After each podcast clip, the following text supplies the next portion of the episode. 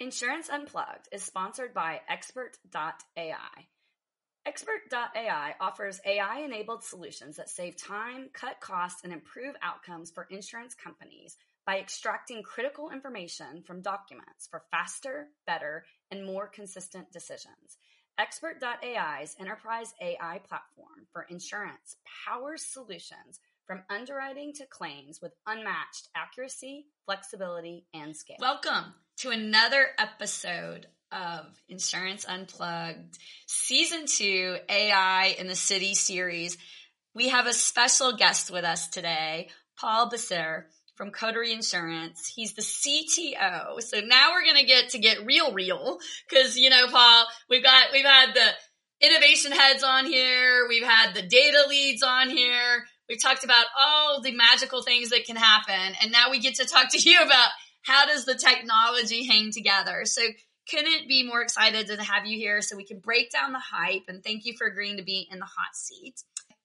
First of all, if you would introduce yourself and give a background of your role and also just what are what are you all doing that's like, you know, unique and innovative at Coterie? Sure. Uh, so Coterie itself is a, a, small commercial MGA. We were hyper focused on the micro commercial space. Uh, over 85% of our policies for BOPs, GLs, professional liability, you know, insurance um, over 85% of them are one to five person companies. So think a lot of side hustles, a lot of home based businesses, and then restaurants and contractors and everything that everybody tends to see margin in, but is afraid of for multiple reasons. Uh, one, because risk always exists with everything. And uh, two, because there isn't a to- whole lot of margin, uh, especially when you think of it from the agent's perspective. Uh, but Coterie aims to add speed, simplicity, service uh, to uh, small commercial insurance from the perspective of making things things as easy on the agent as possible and yet yeah. still do insurance right. Um, and so it's an insurtech that's trying to learn from our predecessors to to make sure that we get all of the components of it right.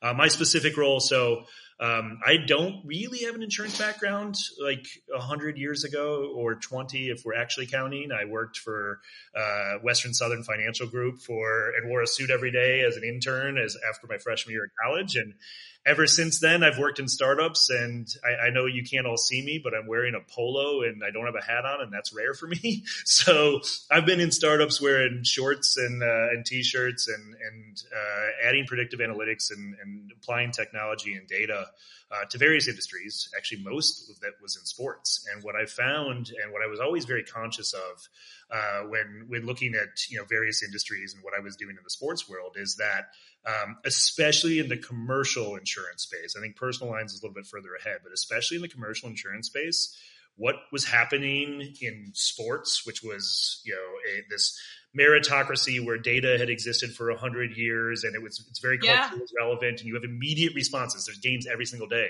what was happening there 20 years ago is just now happening here and it's a perfect opportunity in this commercial insurance space it's a perfect opportunity for me to kind of take the same perspectives and the things that i learned that worked and apply them now um, I've served in both the chief data officer role and now in the chief technology officer role. And there's kind of two things that will I, have used to say they're going to end up on my gravestone that are always going to apply thinking. Two things that I, I, will always think about, and they're perfectly aligned with where we currently are today and what we're trying to do. It's find the so what, Nothing in data matters without context or application.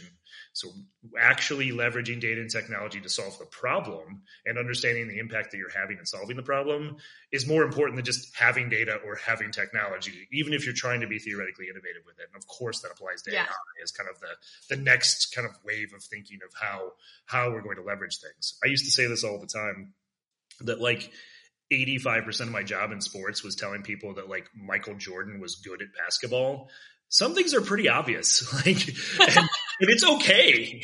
Although but, he did get cut from his high school basketball well, yeah, team fair. for being good, good in his later, exactly, good in his later years. But my point on that is like some things, like no matter how deep you dive, like, yeah existing process, the existing approach works. But where's that other, you know, uh, some people call it the 2%, some people call it 10%, 15%, whatever it is. Where can you really work to improve things leveraging um, uh, data and technology and the intersection of those things is where I'm, I'm, I'm hyper focused and where we're, we're making strides with Coterie. I would add to that then as well, the other thing, and that is that automation is the key to scale. Um, in my sports world, uh, I never I, I, ran a few companies and was part of some others, uh, and and was a consultant for a while. Never worked with a company nearly as large as what Coterie is. Coterie has 80 million in premium, 150 employees. We've raised over 100 million dollars now at this point. Really exciting. I never had more than 10, and we still were able to accomplish uh, predicting outcomes of over 100,000 events every year. And so the point on that is thinking about how to be as efficient as possible um, is really the key to what we're trying to accomplish now in, in, in, Coterie, and the key to to to leveraging doing the so what and, and really getting the intersection of data technology right. Well, I love this. So, so before we dive into insurance even sure. further, I've got to back it up to sports for just a minute on one very like interesting level because you and I have never had this conversation before today. Um, the one role that I looked at taking in between when I departed Munich Re and before I went to work at startups and farmers and all these things was I um, interviewed and was going to work for the NBA. Nice. Yeah. And um, the I, I ended up not taking the role and but interestingly and you may already know this paul i don't know how much of our listeners know this but the nba operations so like the um, rules and the analytics and the operations are actually run by many ex insurance executives. And so so like I, I thought that was fascinating because i was like why are they calling me to like to recruit me to interview for this role? And i was like my husband, you know, is like, you know the least about basketball of any person I know. And um, but but the funny thing is, is I, and of course we all know Moneyball and baseball, and you know, like actuarial science applied. But very few people know. I mean, clearly now we would see this. This would have been back in 2018, 2019.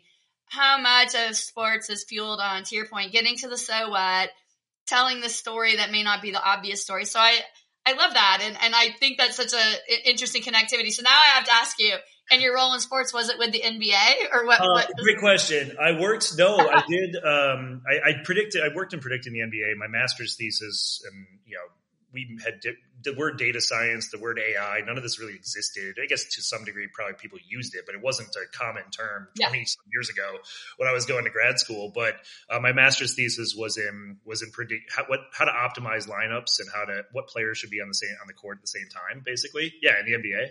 And I um, love that. You yeah. I had no idea that before this conversation. Exactly. One of the, one of the really interesting things, and this is such an important tenet to me of of, of how we're approaching commercial insurance, and it, it applies to like telematics and um, in sports. Uh, it's really kind of like advanced analytics. Um, in 2000, so I, I started my career in sports in 2004. So I wrote this thesis back in 03, 04, somewhere in that range. Um, mm-hmm. Every piece of information that I was using at the time, and every piece of information I used in my career from 2004 to 2019 was publicly available information that was in a box score. The most basic information yeah. that, for the most part, in basketball has been kept since the 70s, aside from the three point line, but still, like most of it had been kept for 40, 50 years at that point. Um, or baseball it's it's the same same stuff. Like i love to tell people like i know i know with reasonable certainty what happened when the 1897 cleveland spiders played the brooklyn bridegrooms and kid cupid hit a triple. Like i know that and that was 140 or 30 some years ago. And so what's interesting is like the most basic information still was our best method of predicting likely yeah. outcomes until at least 15 to 20 years after like advanced analy- advanced data like spin rates of baseballs or chips and shoulder pads for football or the cameras that they have at basketball. It wasn't until very very recently that people even figured out how to harness that information. And the reason yeah. that's directly relevant to insurance is I, I tell people start with the box score. The most we i don't feel incredibly confident this, and again, I'm only talking through the lens of commercial insurance, but you know, so I don't mean this to apply to everything. I think that's fair. Then, I'm yeah, sure people, I, I think I'm sure people yeah. will make correlations, but just to clarify, I, I, I don't, th- I don't have confidence that we've gotten the box score right. Meaning, like the most, most critical pieces of information, and to me, that's what does a company do?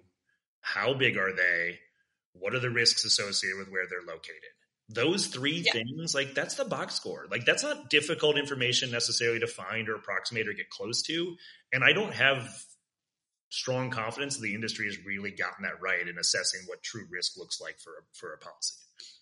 And and I totally agree with you. By the way, um, and and this is like this ebb and flow or pull and push that we have between and you know i'd love to know your view on it from kind of being like in the trenches. And by the way both my parents ran a small business. Yeah. i'm a huge advocate of small commercial. I, I grew up you know with you know like again you know when your parents own their own business you have a deeper even appreciation for commercial and, and how we serve the communities that we're in. I i wonder like how do we, we we because we didn't have the appreciation for the what's the box score because we didn't have the statistics and the recording of the box score to your point it's like we were putting people into i call it like predefined boxes and predefined journeys that they didn't actually belong on. And then we came into these worlds where we're like we're going to personalize this and that and the other. And all we were still doing and pardon me to all the ux cx people we were still forcing people into predefined box scores that their actual you could say their their risk DNA actually didn't fit in because we couldn't come up at the time with a true definition of their box as opposed we were putting them into somebody else's box. How do you think about that? Because when you said it it was just like i have this debate with people all the time and i have it about customer journey. I have it about analytics. I have it about risk scoring risk charging. I'm like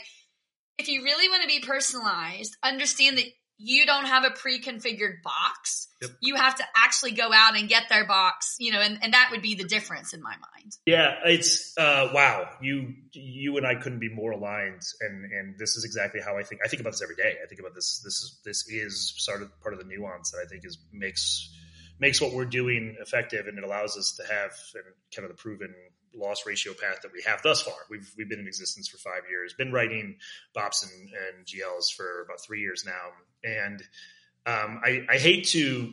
At some point, we will stop making the direct correlations between sports and insurance. But I want to. I want to talk about kind of the big breakthrough. Oh I no, had. I'm liking this. uh, okay, I want to talk about the big breakthrough I had in sports and what made what we were doing different. So um, I, I, use simulation analysis, and uh, the, I used to tell people. I still tell people this all the time anything, even if things have not ever happened ever, they can still be predicted. And the best example is a sporting event. You know, you, we'll use the NBA right. as an example. Like the uh, the the Bucks and the Celtics played last night. In the example that in in in, in our, our, our world that we're living in as of today when we're recording this, and it you know the starting five was healthy-ish for the Celtics, but some of their bench players weren't good. The Bucks had were at full health. Um, you know, there was a certain you know crowd was in a certain position. The the day was the day that it was, and those teams and those players and those conditions had never quite all competed against each other in that exact scenario. Yeah.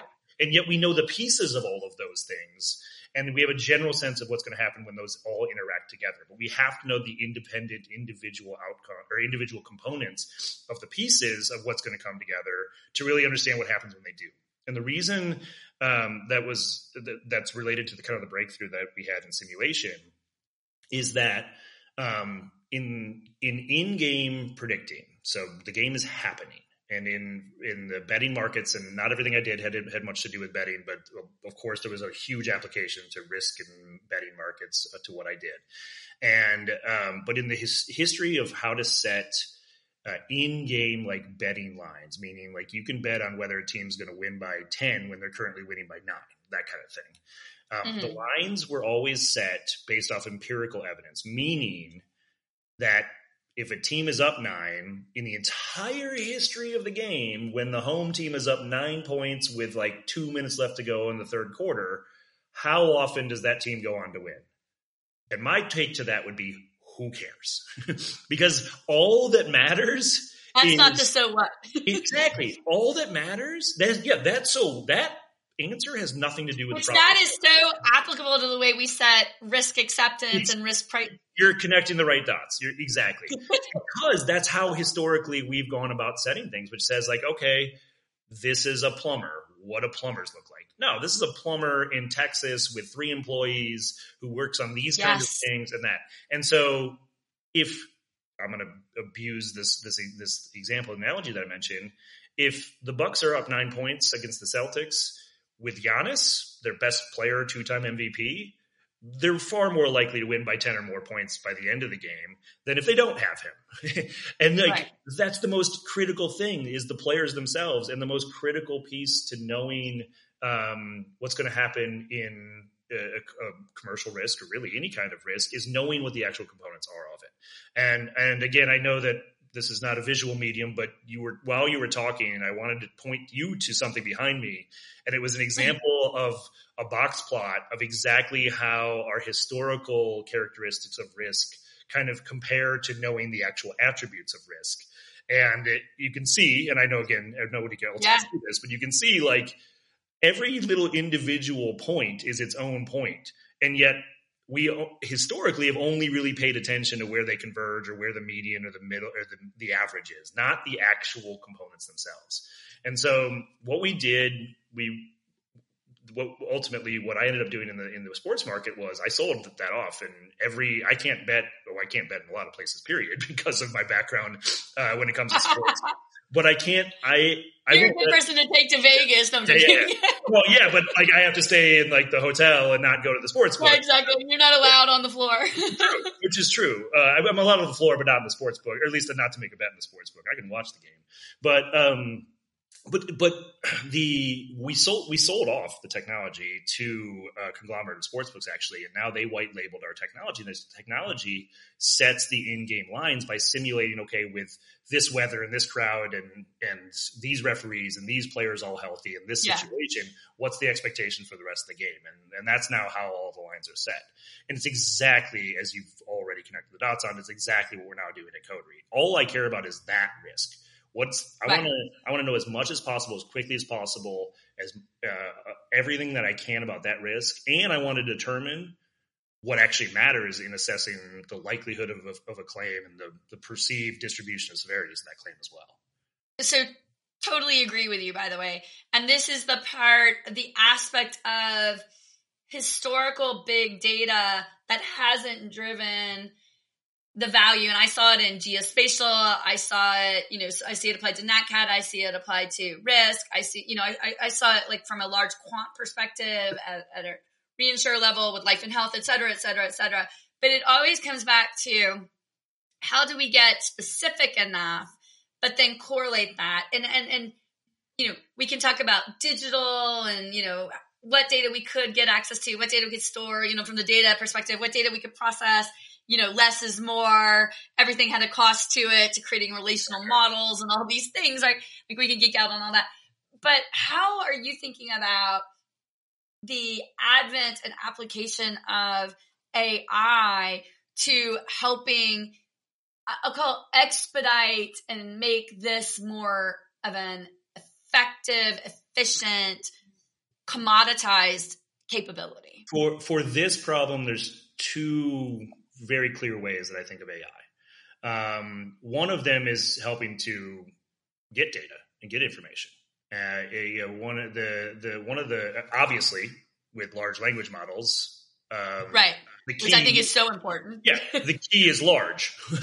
so like we've already language. got yeah, well, and that too. But right, but like with large language models, like the the the hyper focus on the word large means that we've already got like a um, these existing data sets, for lack of a better term, but that's what large and model have to do with of of what what think what business in our case businesses, but what anything looks like, and they're getting they're they're being worked on by all of us or most of us pretty much all the time. Sometimes with with us knowing, sometimes with us not.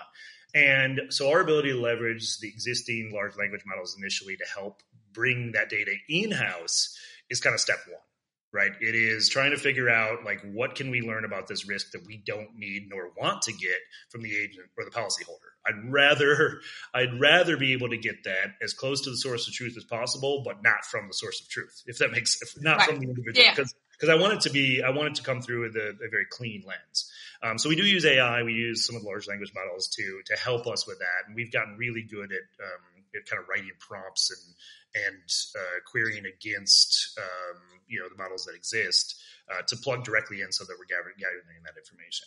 Um, the other thing with AI that I think is really valuable is this kind of fundamental assumption that that not everything is linear. and not everything's independent. Um, yes. And um, and and I I love that because you you just kind of I think you alluded to this in what you were saying, and and I had a whole conversation with this with um, some other people who are working in the AI space and insurance yesterday. Um, they were saying like, yeah, uh, a house with a wood roof in California is not enough information to know the impact of that roof. If it's in, you know, if it's a wood roof and it's in LA in the middle of a, you know, urban area where there's very little concern of any kind of wildfire, it's probably totally fine. But if it's right in the path of a potential or likely future wildfire, that's a totally different thing, even though that the only thing that changed is where it exists within a state. And, right. and so uh, the point on that is um, that's the nonlinear, like it matter. All of the things together kind of matter, and the, the different it's machine learning and it's AI. web of data that exactly. Right, yeah. And so using things like they used to be called neural nets, you know, or random mm-hmm. forests and, you know, gradient boosted machines. There's all these different words that are kind of mean the same thing. They're all ultimately trying to replicate what our minds and our brains are trying to do as well. When you really think of like what a neural net is and what AI is, that's the whole point of AI is that it's supposed to replicate intelligence and, and ultimately um, process things without the bias that we add into uh, we into into right. uh, our decision making. Um, I used to say this all the time, like when I think of AI, I think of like the greatest coaches of all time in sports or the greatest poker players of all time because what AI helps us do is like the guys who are great historically um, have just played so many hands or seen so much film or you know they've underwritten so many policies and they've lived 40 years in insurance you know whatever the case may be who are the experts in their field who are the best at this it's it's repetition. Well how do we speed that up and that's what ai right. is it speeds it up removes some of the bias and allows us to really understand when every piece comes together what's the expectation rather than saying like this piece means this thing and this right. piece means this. which this. is what we had to do before. Which is what we had to do before, exactly. We, we, we really, in fairness, I mean, I'm very critical about the industry, but I love the industry, and I'm a very much the the like evangelical champion. But I I always used to say I use this word a lot, Paul. This phrase I say it's insultingly intelligent. So what we did was we we couldn't take it beyond where it was because we didn't have the capabilities, etc. But what happened, and I would love to ask you about your philosophy on this, yeah. is when the capabilities started coming like out, and and I think of like data strategy, digital strategy, AI strategy, innovation strategy, tech strategy, you know, like, insert the word. We took what we had and we tried to make it like incrementally better. But the problem was we didn't think about this new uh, mesh neural capability. So we didn't redesign the processes themselves. So we just, that's why I say insultingly intelligent. We made what we did a little bit better, but sadly for the tools we were using and for the people we were asking to bring these new things in, it wasn't what we should have been doing. So how do you think about that? In particular, this is my point about like the hype of AI AI will be nothing more than a little shiny disco ball that the CEO and the stockholders signed the little light on and said, make it spin. If we don't think about this differently, like it can't be the way we approached, hey, we can go digital. Like we've got, it's, it's, it's a lot more power. It requires a lot more, um, in my mind, paying homage to the strategic thinking and you mentioned it even with prompt engineering. Like you have got to really understand what you're asking it to do, what you want it to do. So how do you think about that in your role? Yeah, this this all falls in line with a so what. Um, and uh, I really what, from what I've seen from the industry thus far, I think this is some of the benefit of insurtechs. And I think everybody to some degree should be rooting for insurtechs um, because we get to make it up as we go. And um, I don't want insurtechs to fail, but when they do, the the there there is winning that does happen at the legacy carrier world because they didn't make the same mistakes and they get to learn from what failed. And there's adverse selection that comes with that. And then when they succeed, then insurtechs that get to just kind of make them up as we go, they they can, and if they win, and when we win, and when Coterie has at least hopefully so far done some winning, um, you know, we're helping to pave the path for what things could look like in the future. But what we're doing is starting with the fundamental, like, how should this best be done? And so I think an example again that I talked about recently, or that I, I, I shared with some colleagues recently that that fits perfectly into what you said is like, yes, we could use AI to better understand the age of a building or the age of a roof, but because we've all because we've always needed to know those things. But right does those matter? like like let's start with the fundamental like all like what we're trying to like what's the real problem we're, we're trying to solve, and all this goes back to the so what. I used to, um, in my consulting life, I used to run a, a, session every Tuesday morning with the entire company. Uh, you know, 10 to 12 was not huge, but I, and it, it was a different problem and usually something that had nothing to do with what we were working on. And we would always start backwards and we would say, what's the mm. impact we're trying to have? What's the, what's the problem? Then based off the impact we're trying to have, what's the real problem we're solving? What's like, what's the data that we might have that alludes to that? And then what is the math or the approach or whatever that we can? And most people tend to start the other way around. They say like what's the data or like what's my day to day? As opposed to like what's right. the real impact or what's the real problem we're trying to solve? If you start with that and for us like to me it's not even and i'm going to get really in the weeds with the insurance right here but it's to me it's, you're not even actually just solving loss ratio or combined ratio. I want to know ltv like i want to know like inclusive yeah. of likelihood to cancel, inclusive of like of how long this policy is going to exist on my books, inclusive of my servicing costs, inclusive of claims costs, the claims themselves, our costs to underwrite, which are relatively low because we automate everything. It's 100% digital underwriting. What does this policy mean to me? What's my expectation at the very beginning when I'm quoting this? What do I really think this is going to be worth to me? And solving that problem is very different than okay, now a claim has come in. What do I do to mitigate it? Or okay, okay, bad risk. I'm supposed to get bad risk off my books. So what does that mean? Like the when you're right. solving the big that's what problem, I call fragmented point yeah. Right. And you and can think of that in a sports analogy as taking one game, not in context of a whole season or like whatever. But the thing that drives me bonkers, and, and I'm so vocal about this, and almost to the point where I'm like, stop using it as a claims solution or an underwriting solution. And then I get people saying, are you saying it shouldn't be used for claims? I'm like, no. what I'm saying is, and you know, I'm just going to call it like it is, Paul. If you only go in saying, I'm going to use it for this, you miss the so what, you miss the macro problem that you're actually trying to solve.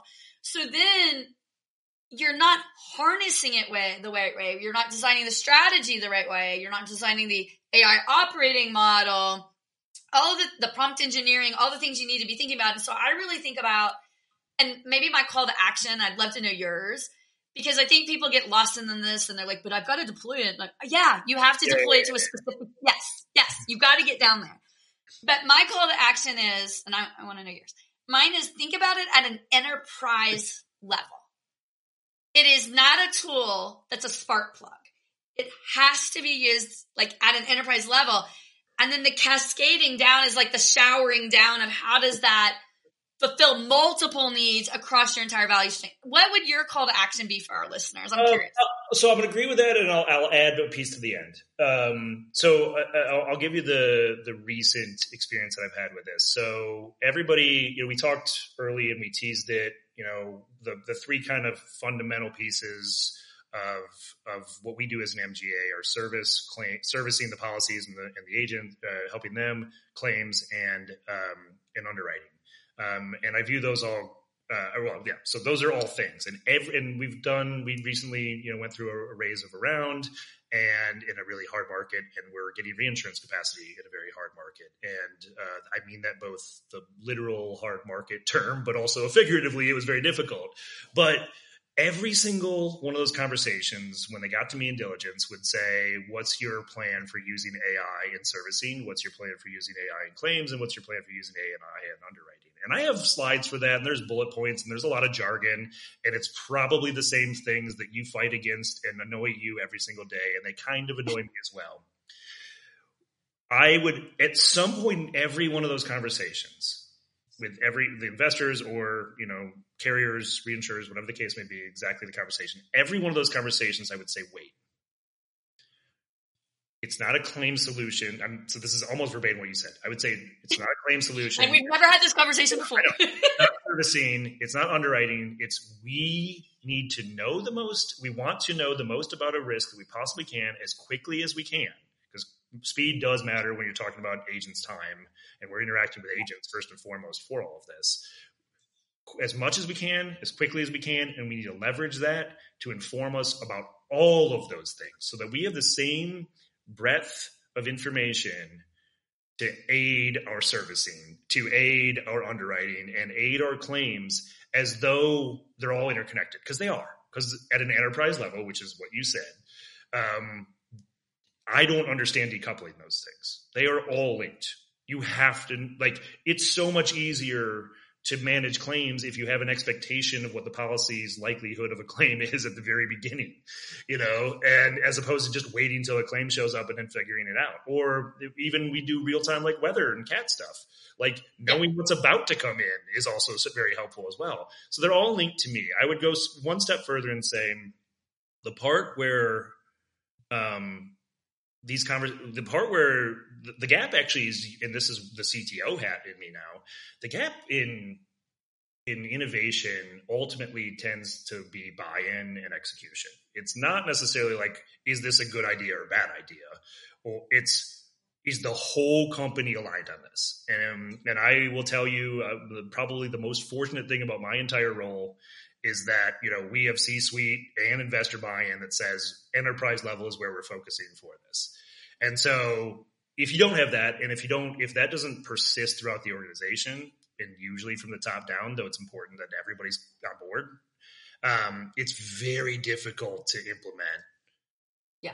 Something new, period, let alone something that's so new that it needs to be considered for literally everything that you do. I mean, we also, we don't talk about it much, or we don't, it's not the nature of today's conversation, but we use OpenAI or some kind of generative AI for you know job description writing and content mm-hmm. and like there's a lot of ways in which we're using it that's truly yes. enterprise level, but execution is and buy-in is ultimately where the failure tends to occur in innovation because um, there's some really great ideas out there, and I'd like to say, like to think we have one of them, but it doesn't mean anything unless it, actually is, exists within what we're trying to accomplish.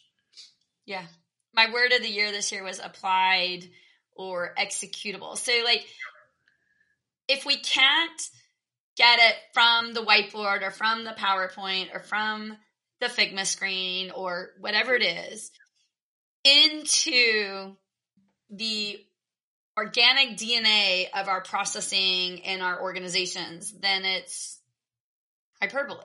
And let's we've let got to get it in. Let me see if I can tie this all together then, because I talked about the box score at the beginning. I'm um, you know, I'm a, I'm a data nerd. I'm an innovator. I live in that that class of people who is always thinking three plus years out, and that's just where I naturally live. Right. I'm bullish on on the advantage of telematics. I in every consulting conversation I've ever had, if somebody said, "What data do you need?" I would say all of it. And I tell every one of our vendors that too. I don't like if yeah. our vendor puts their own threshold of their confidence on it and like hold something back. Just give me everything you have. But we're still figuring out the box score. And to, to, the point that you just mentioned, if we were running at telematics right now, if we were running at something that was so deep and so difficult to, to both extract and ascertain the value of today, we wouldn't be able to do anything that we're trying to accomplish. We would have to wait years to really figure out the value of some of that, like really robust data. Some cool stuff out there you know, I, I worked, a, did a little bit of consulting in the manufacturing space. You can get a lot of re, and that, that's commercial insurance is very applicable to the manufacturing space. You can get some really cool information, like by the second on every machine at all times. None of that matters if, it, if you can't really execute on it, and none of it's going to matter for years, if not decades, if we can't get the box score right. Yeah, and I think that that like as we as we wrap up, Paul, like such a first of all, it, I didn't know we had so much in common. It's just so amazing. And I tell everyone, I'm like, we don't usually meet much beforehand. In this case, like, and Definitely. it's it's just like the thing that's inspiring to me is, and I usually have a brick wall behind me, but today I don't. You know, I spent years feeling this like beating my head against a brick wall. Why don't people understand it? And I just think it's so inspiring to see the not only the momentum, but to see the people like yourself saying, I practically see it. I have this skill sets to apply it. I, you know, we all come from different backgrounds on the conceptual analogy of how we get the box score, how we get this in and how we use these tools is so important. So I'd love to leave our audience with this one question. And I say it to everyone. Let's pretend like someone's out on their walk or their morning jog and they've listened to nothing. They fast forward to the end. They're like, okay, I want to hear the wrap up from Paul. What would you want them to leave this knowing that you like, like you're like, this is my like nugget of wisdom. Like, what do you want them to like say, write this down? Yep. Um, I'm going to go back to my the, the, true tenets of my my philosophy and my and how I think, and I've I've articulated both of them already, um, and and then I'll, I'll unpack them just a little bit more based off this conversation. The two things are no find the so what. Think about the impact and the problem you're solving, and the real change or the real impact you're having first, and and work backwards from that. Nothing matters without so what, and context is king when it comes to data or technology or anything.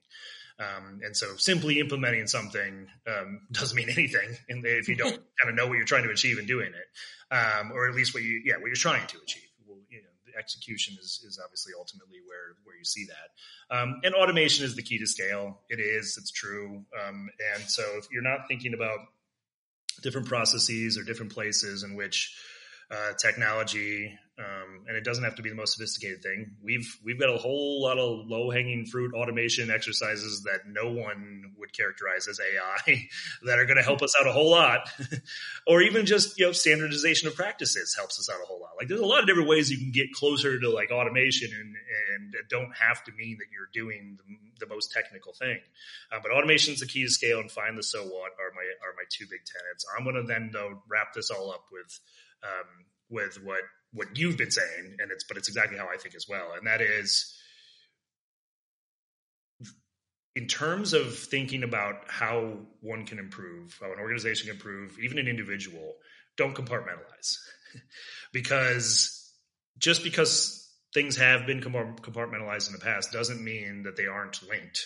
And anything that is is ultimately that feels linked or correlated um, needs to be thought about as an enterprise level solution. And I love that you the way you phrase all of that. So I'm totally stealing you your words on that.